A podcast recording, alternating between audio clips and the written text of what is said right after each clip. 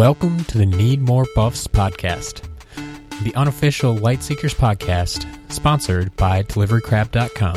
DeliveryCrab.com, your number one source for Lightseekers cards and three points of healing. Welcome back, Seekers, to episode 49 of Need More Buffs. I'm your host, Matt Sonnenberg. If you recall, last week in episode 48, we had on Fatal Zeph, who was our champion from the Delivery Crab tournament down in Texas. This week, we're continuing our champion interviews with our champion from the Delivery Crab tournament in Indiana. His name is Charles. This is going to be his first time on the podcast, so I'd like to give him a nice warm welcome and congratulations for that. But I'd also like to note that we will be continuing this championship series throughout the next few weeks, covering the champions from our New Jersey tournament that we had a couple weeks back, and then our New Jersey tournament coming up this weekend as well. If you can't make it out to any of the delivery crab tournaments, perhaps you'll be at PAX Unplugged, where there is a big tournament there as well, not hosted by Delivery Crab, but by PlayFusion themselves. And whenever possible, we, we usually like to get the winners from those tournaments on the show as well, because it's part of the scene as a whole, the Lightseeker scene as a whole. And we like to keep people informed about what's out there, what's being used, and how people are doing it.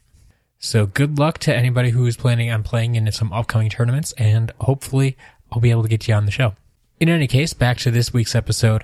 The show notes for this episode can be found at deliverycrab.com slash 049. That's deliverycrab.com slash 049. Without any further ado, let's jump into the interview with Charles. Welcome to the show, Charles. How are you doing today? I'm doing well. How are you? I'm doing well as well.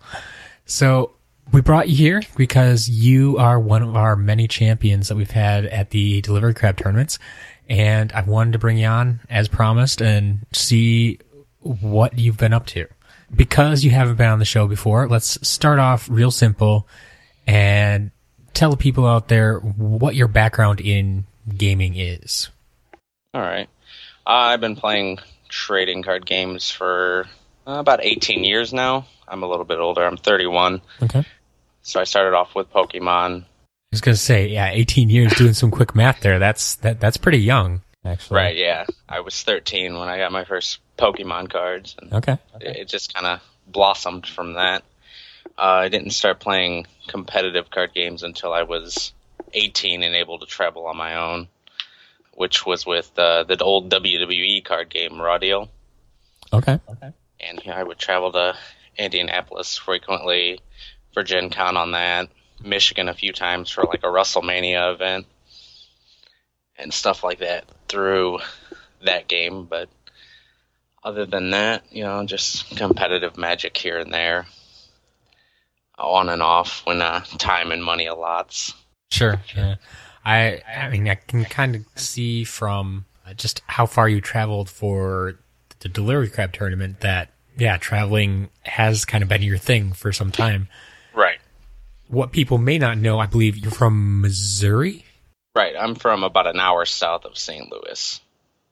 Okay, and you And- traveled all the way up to uh, like how, how far of a drive was that? Oh, to Indianapolis, it was roughly 500 miles. Took us about five hours. There was a time. There was a time zone change, and it, Mhm. it threw us off. So we had to we had to throw our uh, trip back an hour in order Yeah. to accommodate for the time zone change. That's quite the trek for for one tournament there. Not even like a whole convention or anything. Like making that trip for Gen Con, I can see definitely. Right. How often do you travel then for tournaments for any game? Recently, not as much. Having children, it's kind of hard to Sure. accommodate that, but I've luckily got a good support system that if I can plan something a month or two in advance, then I'm good to go. Yeah, and that's what we're trying to do more and more with our tournaments for sure is give people that time to plan. So I'm glad you could make it out. I had a great time. It was a blast. Met a lot of great people there. I brought two people along with me, and one did well. He got second place, and the other one didn't fare as well, but he still had a good time. That's good to hear. Yeah. How long have you been playing Lightseekers? I've been playing Lightseekers two or three months since right before Kindred released. Okay, so wh- where were you first introduced to it? I'm friends with Nick Zimmerman, TPG Gaming. Mm, okay. Some okay. some people may know him, and I saw him posting that he won Gen Con Nationals, and I was like, "Wow, that's great! Uh, tell me more about this game." And you know, he kind of explained it to me, and I, I just ran ran with it from there. That's awesome. Yeah, Nick has has done many good things for this game. That's for sure. Oh yeah, definitely. So your friends that you brought along with you, did you were these people you knew ahead of time, or people you met because of Light Seekers, or how did that work? One of them that came with me was is my roommate. Okay. He lives with me, and the other one is his friend. So I guess technically I met him through Light Seekers, but I've known my roommate now for about five years. Does he play I other just- other card games as well? Yeah, he's a big Magic competitor Okay. in our area. They both are. I'm not. I don't have time anymore for that.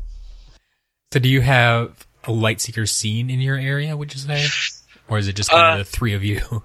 It's the three of us. We're trying to drum up some business. We've had one demo with a PlayFusion rep actually, Okay. and we got about 12 people, which is great. Yeah, definitely. We're planning another one. He should be back up in a month or two. And Okay. between then, we're going to try to get something else going. Yeah, yeah, that's a good plan for sure. I I think I saw you started up a local Facebook group. Yeah, it's uh, me, my roommate, and the PlayFusion rep. Okay. Yeah, that, I mean that that's something I've been encouraging a lot for the community because they they have proven to be effective when used regularly. Basically, like you can't just Right. start them and expect it to grow. But if it's something you kind of cultivate along with your local scene, it- it works out very well. So I will definitely put that in the show notes for anyone who's interested, anyone who might be in that area. But do you have at least one local game store? I'm guessing where you play. yeah, we have one local game store. There's a couple more that are reluctant to pick the game up, but uh, I yep, Hopefully. I understand that. hopefully, uh, if they see our shop, my main shop, which is Gamers Bazaar, hopefully they pick that up. Even he's a little reluctant, but you know, with with the interest through the the rep and all that, he's he's at least buying product now for us. That's that's always good to hear. Yeah, give it a shot. Now, now you just got to prove to them that it's worth it. You know, Right. support them local shops. So, Yep. like I said, you made out to our Indiana Delivery Crab tournament, and you did very well there. You you kind of, I assume, jokingly told me before the tournament even happened that you were going to be on this podcast. Right. and it's like, well, you got to go win it first. I can't just say, you know, invite you on before that. But I- I'm glad to hear it did turn out well for you. You did win the tournament, right. and we're here to talk about how you did that. So, if you want to just give me a quick rundown of what's on your deck list that you used for this tournament, and then we'll break it down a little more. I played Granite, which is much more effective in the physical card game than the digital one right now. I've learned that the hard way. Mm-hmm. Obviously, his ability when your deck's empty, you're you deal five more damage. My combos were Crushing Blow, Lava Shedding, Magma Blast, Stream of Tontos, and Wrath of the Mountain. My action cards were Ancient Miner, three of them, three Boulder Feast, three Crystal Leech, three Exterior Defender, three Focus Chamber, three Geode Hatchling, three Mountain Fort, two Emergency System, two Shattered Volcano, two Tentosian Blacksmith, one Forge Ball, Forge Wall, one Spinblade 3000, and one Tyrex Fixer. It was also a side deck event for best of mm-hmm. three, which my side deck included two Crushing Charger, two Draga Hoarder, two more Tyrex Fixer, one Font of Misfortune, one Rupture, and one Shattered Volcano. Wonderful. So, is this a deck that you kind of built from the ground up, or did you find it somewhere, or did you modify it, or where did it come from? Everything but the sideboard came from YouTube, which the channel I believe was Stormbrew Gaming. Okay. I took it from there. I built it up in physical form and just put in a lot of hours with it to practice. It's ironic that I chose granite because I don't know about five years ago, a slab of granite actually fell on me, Oh, wow. and uh, you know, it completely broke my right side, uh, fractured a shoulder and a rib, and collapsed a lung. Long story short, I'm still here. It's good to uh, hear. Funny that I chose granite of it of anything. yeah. I kind of love hate relationship with Granite there. Eh? Right. So the main combo in the deck is to empty your deck out. You Mhm. have two Shattered Volcano on the field, and any mountain card or any earth card you play, which will trigger Shattered Volcano, It's going to do five per Shattered Volcano, or sorry, seven per Shattered Volcano. I'm used to the app right now. yep. seven per Shattered Volcano, and then whatever the card is. So, say you play your Wrath of the Mountain, uh, you're going to do 31 damage. Seven from each volcano, and 17 for the Wrath of the Mountain itself. So, how often do you find you can actually get that set up without like those volcanoes being removed? 75% of the time, I mean, you're going to keep both your Shattered Volcanoes. You kind of play through their buff removal. I was gonna say you play enough buffs early on that they they remove those instead. Right. If they see what you're going for, eh, obviously you see the ability, you're going to want to try to keep those ancient miners off the field. hmm Um, so they're going to target those a lot. Exterior defenders really help with that. You know, they have to waste a turn playing through exterior defender and removing your buffs. So Yeah. you got another turn or two to kind of play through if they do get one of your shattered volcanoes. And the Geode Hatchlings, one of my favorite cards that for a long time was kind of underrated, and I think people kind of picked up on it more. It's really a, just a wild card. You know, it can be whatever buff you want it to be. Yes. Three more of any buff. And, Yeah. Is is there anything in particular you like to use it for? Like a favorite card you like to use it on? I mean, it can be very situational depending on the game and how it's going, what you want to use it on, I understand. Right. But is there something you, you prefer to use it on if you have your choice? Preferably early on, I used to kind of just shove out ancient miners. You keep that draw going. Mhm. Ancient miners are great. Obviously, exterior defender is great. You know, it adds another turn to your clock. Actually, one of my favorite implications of the Geode Hatchling is post side deck on a Font of Misfortune, which basically gives you another three or four turns of keeping them from recurring whatever they need to stop you. So Font of Misfortune reads cards in all heroes discard pile have burn, Mm-hmm. and corner one it deals three damage. Just a small bonus for Right. for when that card gets removed. So yeah, actually, my one loss was to time and rounds, mostly because I put a font of misfortune out and and locked both of us from doing anything for four turns.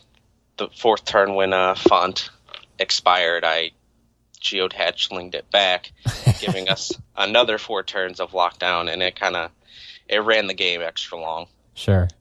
And I lost two time and rounds, which isn't fun, but it's part of a game. Mm-hmm. It definitely is, yeah. So just just looking at your main deck again though, like the focus chambers are another one that I usually see a few of, but not always three. Right. And I, I know in my early granite builds, like that was something I loved too because it was another way to kind of draw through your deck a little bit faster and mm-hmm. still allow you to play cards at the same time too. Right. So, do you find having three of those helps significantly? No, actually, that would be one card. I would cut one of those out if I. I mean, post rotation, this deck isn't gonna be Sure. a deck anymore. But I would cut one definitely. Consistency is definitely key in this deck. You know, Mhm. you want to draw what you need. You want to be ready to throw your combo out in two turns, one turn. Focus chambers are great for that because it allows you to play two shattered volcanoes in the same turn. Very true. so you can kind of you got one card left in deck. You play a focus chamber, draw it, throw a shattered volcano down with focus chamber's effect, and your second action play another shattered volcano, and you got two of them, and you're ready to go next turn. Awesome, yeah. Then you have two items in here. It's something I see very commonly now, but they're both for mechanical, I believe, right? Right. Yes. And your forge wall is probably the one you get down fairly early. The spin blade, do you have any particular purpose for it other than being another item? Being another item, and frequently I've found myself if the combo doesn't go off, it it helps you just grind it down. two to three damage a turn, while isn't ideal because you don't get the uh, a bonus from your ability on items. Mm-hmm. However, if they're running out of healing, if it's that late in the game, you know, it could just well very well finish them off. It could be just enough, yeah. Right. And and that's something I, I think in this tournament you still had to plow through a bunch of mountain decks. And Um. Yeah, I did. yeah, I don't like I I didn't look at the matchups in particular. I guess I just know there were other mountain decks in the tournament. But yeah, the spin blade is one of my favorites to use. You know, against like mountain fort. It's like Right. you don't have to waste cards to, to get rid of it, but you don't have to waste buff removal to get rid of it either. So it takes a few turns, but you'll get there eventually. Yeah, I played two mountain decks, Ancient Ignu and Dolo the Mighty, in this, and they both, I believe, played Crushing Blow, which kind of hurt the the Forge Wall, but Mm-hmm. you know, with the Spin Blade, you know, I still had access to my emergency systems and my Tyrex fixers, fixers, Yep.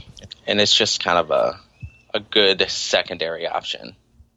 Definitely. So then starting to look at the side deck, I've been trying to get into this a little bit more with people because it's something that not everybody's familiar with and it is kind of an art in its own. I've seen a number of players pre-tournament, like that always seems to be the last thing. They'll get the main deck all fixed. They'll have worked on that for months. And then like the night before the tournament, it's like, what should I put in my side deck?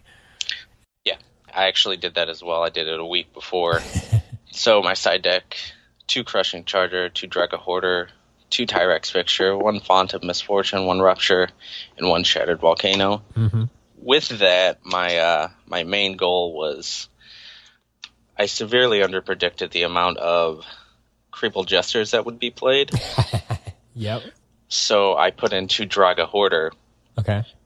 However, Creeple Jester gets outclassed by Crushing Charger. And In, in a lot of matchups, yes. Right. Uh, especially in my matchup. I can survive discarding down to seven.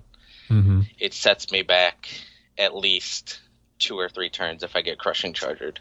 While I would definitely take out the two Drago Hoarder in the future, but crushing charger is definitely an MVP in any matchup. You know, digital's a little different. I don't see as much draw decks in digital, but in Mhm. physical play, it's all about building your hand, building your board state, and kind of winning in that way.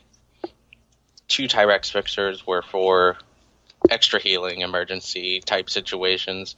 If they're playing hyper aggro, like maybe a Zuna Okay.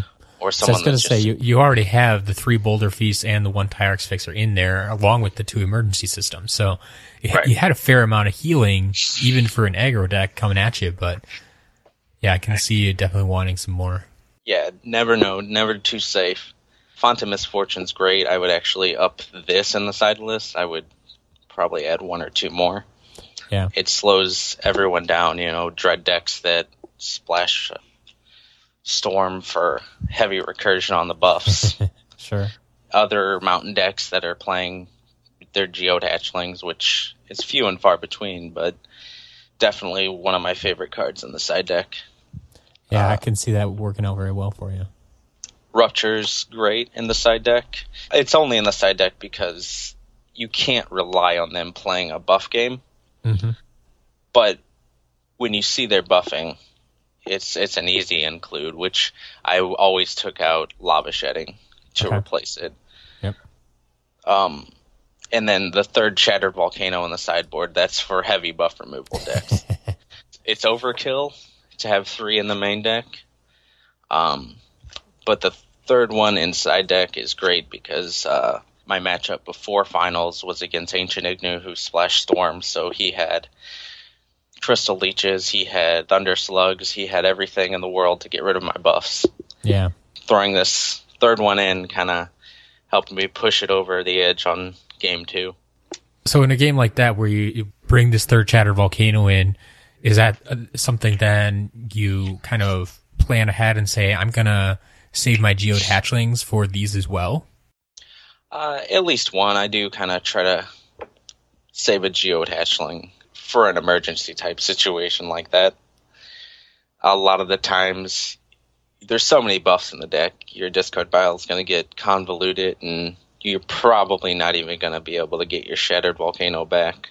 a lot of the times they'll end up putting a shattered volcano in, and then you'll rotate a ancient miner out on your buff phase, and you know that's expired and your deck's empty. What good is your ancient miner right now? Sure. So it got a little, like I said, convoluted. But yeah, you try to keep one for for that just in case scenario. So then the toughest thing I always have a problem with with the side deck is what do you take out? Like we kind of already covered one possibly, like you were mentioning in, in a new iteration of this deck, you might take out a focus chamber already. So I can see maybe one of those coming out for, Right. for something you're bringing in from your side deck. But Right. What goes through your head when you're trying to figure this out? Um. Well, like I said, if they're playing buffs, you know, you want to bring your Rupture in for sure. Mhm. Uh, Magma Blast is underperforming to me, so I would always cut that. As for the action cards to take out, kind of I, I gauged the situation. You know, are they are they heavy attack? Are they coming at me full force with five damage here, five damage there? If they aren't, you know, I would take, you know, maybe one emergency system out. Maybe take my Tyrex fixer out. If I don't need the healing, I can easily get away from that Sure. a lot of the times I would just always sideboard into Crushing Charger because of how it sets the pace hmm in your favor. You know, sometimes you know they'll have a Crushing Charger ready for you, and you just hit them with it before they hit you, and it slows them down. It, it keeps you playing your game, which is ideal in Lightseekers. You want to play your game, not your opponent's. Yeah. So I would always bring in crushing chargers. If they're playing some sort of, I didn't have the pleasure of playing against any of the nature decks, so Font of Misfortune really didn't do anything there. But like I said, I played a Dread deck who was very heavy hmm in recursion and the Font of Misfortune. Like I said, it just slowed us down for about eight turns, which favors a Granite player because you want to just draw, draw, draw until your deck's empty. Yeah. Yeah. You don't want to be necessarily picking up more cards from anywhere else. Right? You don't want to. I mean, it's good to use an action to heal and save your life, but if you can go without that to draw two more cards, it's perfect. Yeah. instead of healing and then drawing one card or healing and destroying some buffs for no cards in your hand, you know. Mm hmm And that's really what it's you, you kind of got to gauge where you're at and uh, what they're playing and then side deck based off of that to make sure you continue to play your game. That's fair. Yeah. If you were to give someone some advice, I know we mentioned that this deck isn't quite as viable in the app right now and moving forward, it might not be quite as playable, but we still do have a few tournaments left in 2018 where, where this is completely legitimate. Like we have PAX mm-hmm. Unplugged coming up. We have two more delivery crab tournaments. So Right. If someone wanted to play this deck or something like it, what kind of advice could you give to them? Things to watch out for, things to change. my main advice would be like I said earlier, just play your game. You know, they're going to be doing what they need to do. Just focus on what you need to do. And one of the biggest keys uh, that I learned in a few other card games is your life total isn't just a life total, it's a resource. And you need to play with it as such. You don't lose the game until you're at zero life. If you can afford to take a hit, take it. Don't worry about wasting this or that to survive. Well worry about it if you're you're trying to survive. But uh if it's not gonna affect you if you take five or six damage when you're at 25 you're down to 16 or, or 19 or or whatever. And you know don't worry about healing right now. Uh, you know they can't feasibly kill you at that point then go keep playing your game Yeah, that's that, that's very well said. I do appreciate that because yeah, I think some people kind of look at that the wrong way sometimes, and that's a very good point to bring out there, just for anybody, not not Right. just not just this deck necessarily, Right. but Yeah, that's a, a good blanket statement for card games in general. Like Yeah. even other ones, but especially this one. Mm-hmm. All right. Well, thank you, Charles, for coming on the show today. Thank you once again for coming out to the tournament and doing so well, I guess. Uh, right. Do you have any plans for future Light Seekers tournaments right now? Any conventions uh, or anything?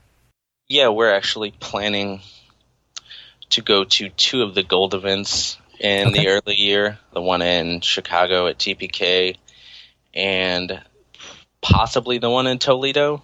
For the rest of this year, likely not, but come January, we're going to ramp up our game.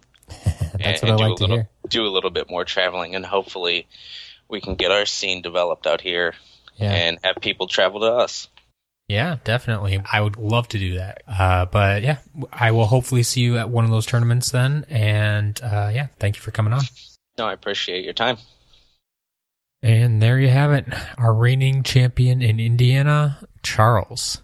As I mentioned in the intro, we have a number of tournaments coming up yet. On November 17th, that's this Saturday, we have a tournament in Mount Laurel, New Jersey, that's just outside of Philadelphia. I won't be able to make that tournament personally, but I hope a lot of you can make it. However, if you do want to meet up with me, I will be in the area two weeks later on the weekend of December 1st for PAX Unplugged, which is actually in Philadelphia. The big tournament that weekend is actually on the first day of the convention. It's on Friday, right away in the morning, I believe. So you want to get there on Friday for the big tournament, then you can enjoy the rest of the convention the rest of the weekend afterwards.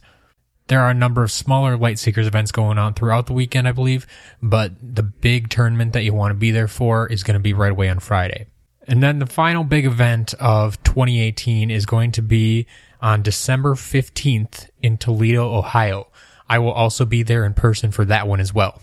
So I'm really hoping a lot of you can meet up there. I know we've had good turnouts in Indiana already. A lot of people have been talking about the Ohio tournament coming down from Michigan, coming up from Indiana wherever you're from. I hope to see a lot of you there in Toledo. A good turnout in Toledo is going to give us a lot of momentum going into 2019, where we are working on planning a lot of new events for you.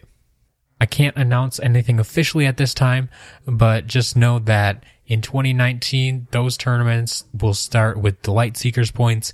There may even be some delivery crab points to earn as well in these tournaments. So you want to keep an eye out for details on that.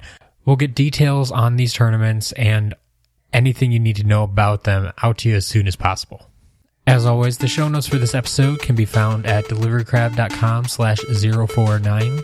That's deliverycrab.com slash 049.